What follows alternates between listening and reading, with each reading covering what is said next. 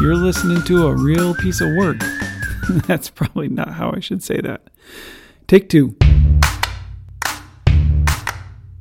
You're listening to a real piece of work, a jobs podcast for aspiring professionals, brought to you by WVIK, Quad Cities NPR, and Junior Achievement of the Heartland. Here's your hosts, Matt and Melissa.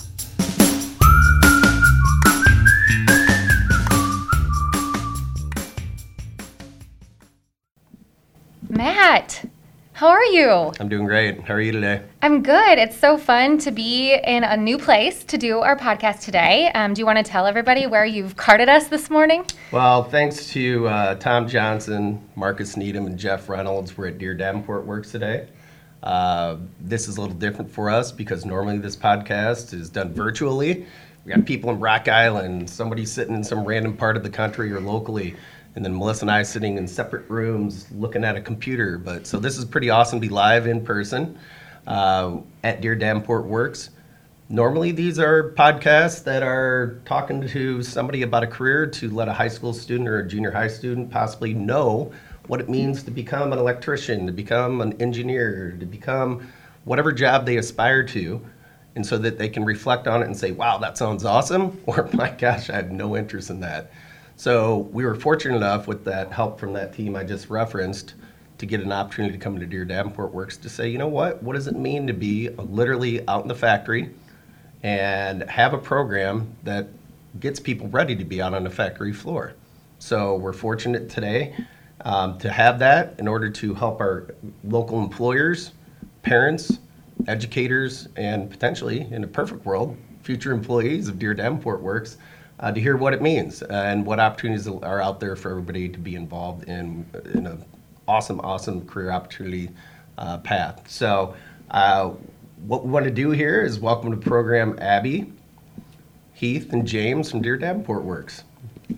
Hi, my name is Abby Parsons. I have been here at Deere in the registered apprenticeship for a little over a year and out on the floor for a few months. My name's Heath Palmer. I'm the uh, weld instructor for the HRAP program. I've been working for Deere for 16 years. Uh, I've been welding for 25, and I grew up in Davenport. Oh, and I forgot to mention one of the key audience members is my son who is really into John Deere.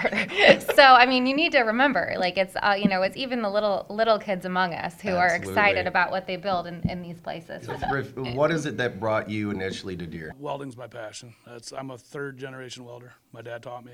I'm teaching my boys. Actually, one of my sons is in the program, and one of them works at Harvester. My name is James Hotchkiss. I'm the Community Integration Coordinator at John Deere and in charge for uh, bringing the Iowa Department of Labor high school program into Deere and spreading it to the other factories. Can you tell us what it is for for for lay people like me who Sure. don't know much at all? So the high school registered apprenticeship program basically is students coming into the workforce, working on their skills, both the hard skills, in this case welding, and the soft skills to show up on time, being able to communicate.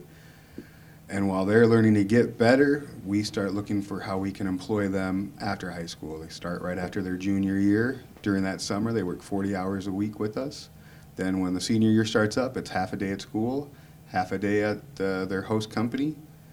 And right after that, they go back into 40 hours a week to finish the program or be hired as full time employees, much like Abby's been. Forty hours a week. That's nothing now.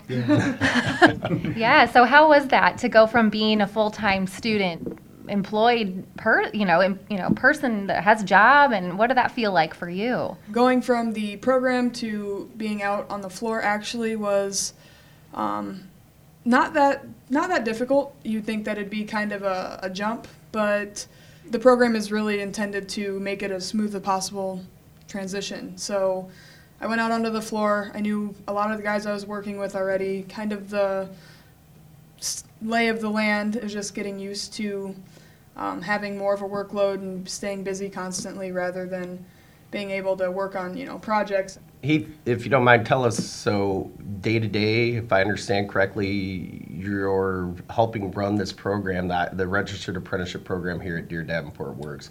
What does that mean for you day to day? Uh, basically, my day starts off with first motivating. My whole goal is to get them when they graduate this program, the ability to just walk into any job, anywhere, not just John Deere. This is a manufacturing program, so it's not just about getting them ready for us. Some of the kids don't want to get into production, which production welding versus like uh, fab welding. Fab welding's more of a day-to-day job. You, you, there's variety. There's there's different stuff you build. You build per job or whatever. Production is the same thing every day, but it's very rewarding financially, and it's it builds a good work work ethic. So that's pretty much my goal is to get them ready, get them a good work ethic, and just get them to grow up before they get out there. Is what I try to do. It's So all you- rewarding, I think. So you have to earn your stripes. Yeah. Pretty much. Yeah, you have Yeah. to put time in. Well, I, I, I can relate having sat at a drill pe- press for multiple days, eight hours a day, putting literally holes into quarter inch plates for eight hours a day. Uh, in the moment, it might not have been fun, but at the end of the day, I could see the result of my, my work. And I, that's, that's why I got in the world I'm into, because you literally can see what you've done at the end of the day. Yeah. There's lots of great careers out there, but you're, you're literally helping change the world with the product that you're pushing out the So door. one of my favorite stories I tell these guys is when I was out on the floor, I built loader frames, which is a part of the loader. And one time, me and my sons were out of town, stopped at a gas station, and there was a truck with a loader on it. So me and my boys ran over and we looked, and it still had my stamp. It had my stamp on it. Wow. I built that part, but we're on the other side of Iowa. It was super cool, super rewarding. So, so Abby, what, what inspired you to get involved with the program? And then anything now, how many, how many months in, how many years in are you into this? Welding in general, I've been welding since freshman year of high school. Okay. Uh, junior year, I went into vocational welding, which is dual enrollment through Scott Community College, so you earn credits through that. Um, and they try and get you after your first year of vocational welding into some sort of apprenticeship, whether it be through Deere or one of the other companies in the program. It kind of followed the steps of the high school, and obviously we did all of this right during COVID, right once it started.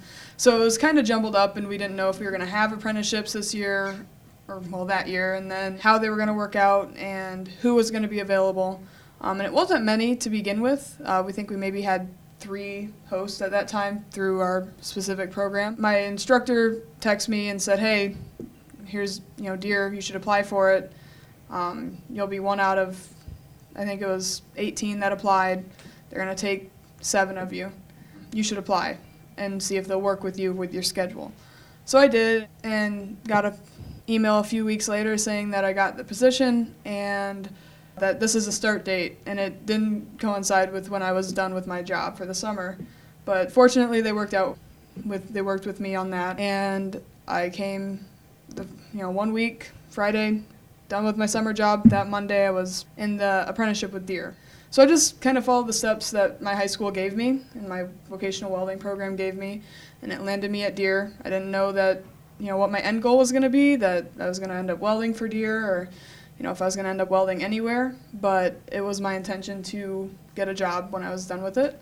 Throughout the program, it came kind of obvious that we were going to be able to be hired here at Deere and, you know, working more towards that every day as far as welding goes and kind of taking it more seriously and growing up, as far as Heath said. as far as welding in general, my whole family is, you know, in the trades. They're roofers and iron workers and etc. So that was kind of always obvious to me that I was going to go into something like that. And yeah, now I'm here working at Deere as a welder, just waiting to see where it goes. Um, that kind of makes me think of you said like I had to you know learn like the adults. Like you know like that's hard right? I feel like I'm still learning. Um, so um, for you guys like what do you see for these um, you know students teenagers who are coming coming in? Like what in what ways can the our educators who are listening maybe help with some of you know some of that too right? How can we um, you know um, as educators um, get your your students um, ready for life on the floor?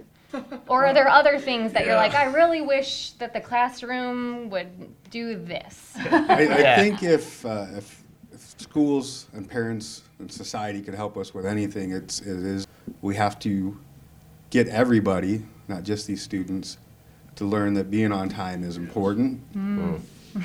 that showing up is important. Society, we all need to put our phones down.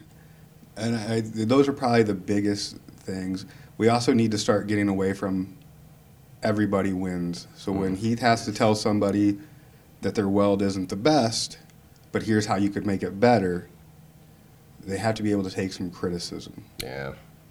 And Yeah, un- Matt. unfortunately, we're, we're, we struggle with that. The rest of the stuff, I think all of our students have been pretty good with the basics. The teachers are doing what they can do, and he d- does an amazing job bringing them the rest of the way. Yeah. But a society, show up, be on time, put that phone down, and it's okay that you don't win the first time out. James, you just gave me visions of literally on Sunday handing medals to my eight-year-old soccer team in Muscatine, and they clearly were not in the top three. and so I, I sort of struggle with that, but uh, and agree with what you're stating. So um, For another podcast. Yeah, that's another podcast. But for most of these podcasts, what we do is we always try to bring in a question from the audience, so to speak. Normally, that's our junior and high school kids. But today, again, we wanted to switch things up a little bit. And James, I'm going to direct this one at you. It comes from Michael Legate from UTHS. Um, and this is an ed- educator. So we heard a little bit about, you know, just understanding the culture on the floor. But can you directly address uh, Michael's question related to what are some deficiencies from maybe a, a, a education skill set that you would hope the educators could help with? Forget about the showing up on time. I would hope that's a something that uh, gets drilled into people. But are, are there things in the classroom that they can be working on?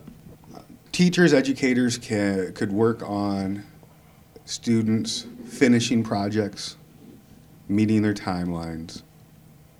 Definitely the professionalism, being able to, to speak, knowing your audience. When is it okay to have that? I call it street slang. And when is it not okay? coming into the apprenticeship, you deal with some math problems that you think you would never find, as far as going from high school algebra and geometry, and then forgetting it after you know your finals are over.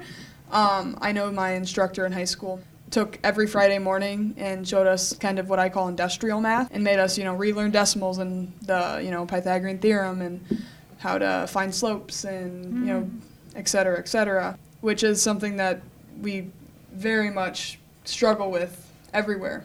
like, um, I noticed that a lot of people coming into this type of field or any type of field in the trades, just with a basic high school diploma, don't know, doesn't they don't know any type of industrial math. And I am not the best at it either. I'll say that. But my family grew up. I grew up kind of doing those things, so it kind of was just in my head, and I think that we kind of take that for granted with some people um, and instructors, especially in you know construction classes, welding classes, et cetera, can take the you know 20 minutes a day to kind of present problems and show them how to work them out that apply to their trade.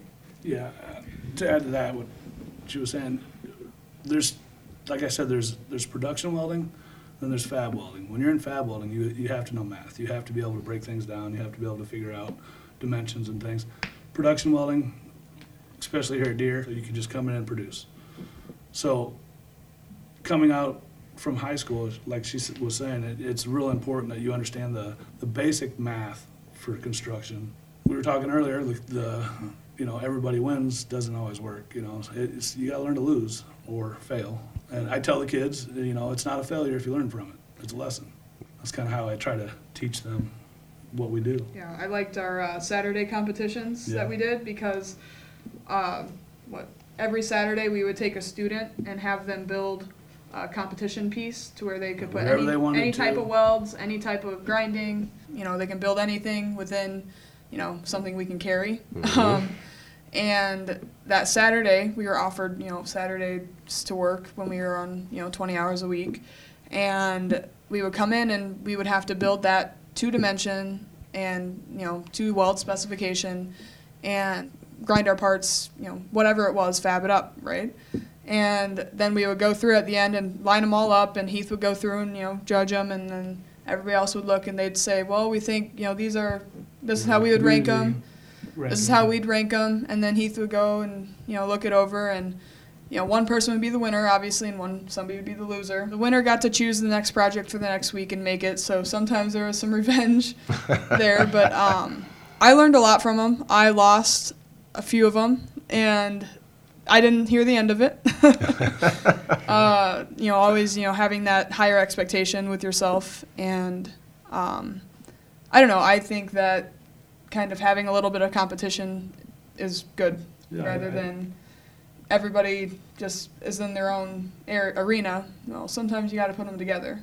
Well, and I think um, what I'm just hearing too is like it's not all work. There's Yeah. a little fun, a little Yeah. I try to play. ma- I tried, so I don't want them to lose interest. I don't want them to get bored. Yeah, that's a good So thing. We try to come up with stuff on the side. I mean, obviously, what I'm trying to teach them is the most important, but when they get to a point where, all right, she's done all this, but they're still kind of lagging behind, all right, you can go do this. You can go make something, you know, just make something, whatever you want to do. Usually, they got to pitch the idea to me. If I Yep. think it's cool or good or worth doing, go do it, you know, and it keeps them wanting to do it, you know. And teenagers, they lose interest real fast. So you really got to keep them, especially coming in, doing the same welds over and over Oh, again yeah. till they perfect them. I'm real particular. Nitpicky. Well, but you're good, right? I It am. works. It makes great welders. So far, every welder we've had come out better than what we hire off the streets. So Awesome. So, qu- another question from the audience. Um, this is from Patrick Arnold in Dubuque, and he said it seems that manufacturing is one of those areas that isn't promoted well within the high school curriculum. What is your advice for showcasing careers and generating interest in advanced manufacturing to promote it at an earlier age? Promoting manufacturing at, an early age is largely what my role at John Deere is. But other companies can get involved, schools can get involved. It's pretty simple. You just need to send somebody from the floor. Don't send the office workers out to talk to these students. Let somebody that does the work go talk to students and just, ki- students are smart. Tell them the truth. This is what it is. This is what it's looked like. You can bring real pictures from the shop floor companies need to open up their doors more and allow the community to come in and see what they're doing. Uh, Right before COVID, we had a thousand of the 1,100 seventh graders in Davenport schools come through our factory. Every month, we had a career fair going for them. That opened up the eyes to a thousand students of other possibilities that were out there. Companies need to work together, right? 10 years ago, would uh, you guys from Russell be sitting in our, our conference room talking about this? Wouldn't have been. So we need to work together to promote the trades. We need schools to stop looking at just one company or just one big company. Realize that all these companies are out there. They're all looking for a talented pipeline and let us come in and speak to students. Let us come in and be honest with students. And that's what we could do to help get manufacturing out there. You're raising the collective water to, so everybody can win. So I, I love that. Um, and it, it dovetails perfectly into a question from one of, actually one of our students. This is Eric Shoesmith from UTHS, who's also enrolled in the ACC Manufacturing Technology class. And Eric wants to know, what new or emerging manufacturing techniques are you most interested in or think will become more prominent in the future? So I'm going to start a little bit on that. Some of the new things coming out is the uh, additive manufacturing, 3D printing. That is huge. Because you, if you don't know, you can print in about anything now. You can you can print in metals and have it ready to go. You have printers that print the part and machine the part all in one station. But then with welding, and I think this is where I'll hand it off to Heath because he is way more qualified than I am on this. There's some pretty cool weld tools coming out, right, with helmets and smokeless guns. Yeah, in welding, about the only technology you can improve on is the safety of it hmm. and the efficiency of it. So robotic welding, that's huge, and it's pretty much taken over. But with that said, robots can't adapt like we can, so there's always gonna be a need for manual welders as well. Um, John Deere's real big on, on our safety and, and health. So we have some real high dollar hoo- hoods they bought us that have filters built in, HEPA filters. We don't have to breathe all that stuff. Um, the other thing is, is like he was saying, the smokeless guns. We've we've got some technology out there that has actual ventilation built onto the gun, so it's drawing the smoke away from there too. Just the robots themselves, they're getting to the point where we as welders, we go in and do the easy stuff now, and they do all the hard, long welds and the, the stuff that really takes it out of you throughout the mm-hmm, day. Mm-hmm. You know, the longer you lay a bead, you have to keep your muscles a certain way, and it, it's, it's physically demanding. She was just talking today, starting to get bigger biceps, and I'm like, you get out on that floor, you're lifting heavy steel all day, and you know, you're holding that, that gun, That gun probably weighs 25, 30 pounds. And you're holding it in ways that you don't usually Yeah, use weird your body. position. So you you know you're not used to having your arm extended out like that for five minutes while you slowly move it like that. You know, it takes a little bit out of you. But in the end, you get a strong back, you get strong arms, you get a hell of a grip, right? um, Follow Heath for more fitness tips. right, right. Hashtag welding exercise welding, hashtag welding fitness. Okay, I think we're coming in on a couple last questions. Um, we don't want to keep you all day. Got exciting things to do, it sounds like. Um, this is from Kevin Toft. He is the, um, I think he's the Chief Revenue Officer at ALM Positioners. Um, and he asks As an employer that is interested in participating in the apprenticeship programs, what have been the challenges with integrating apprentices into the working environment, which we kind of talked a little bit about? He had a second question, we'll tag, tag on. What have been the concerns and plans to deal with union rules, business insurance requirements, and employee work rules? Just tee that up for you. That's a long question there. So the first part was uh, bringing bringing students into the workforce. You know, I, I think Keith would agree with this. When we started this program, we didn't know how our coworkers were going to react. We didn't know if it was going to be positive. Our workforce, the workforce at other companies, they're very supportive of this. We, we all know somebody that that is looking for a job. We all have kids, grandkids, nieces, and nephews that we, if they want to come into this work type of environment, we're supportive of. And our workforce is willing and wants to teach. There's nothing funner than watching somebody say, Yeah, of course, I'd love to show them how I do this cool weld or how the machine does this.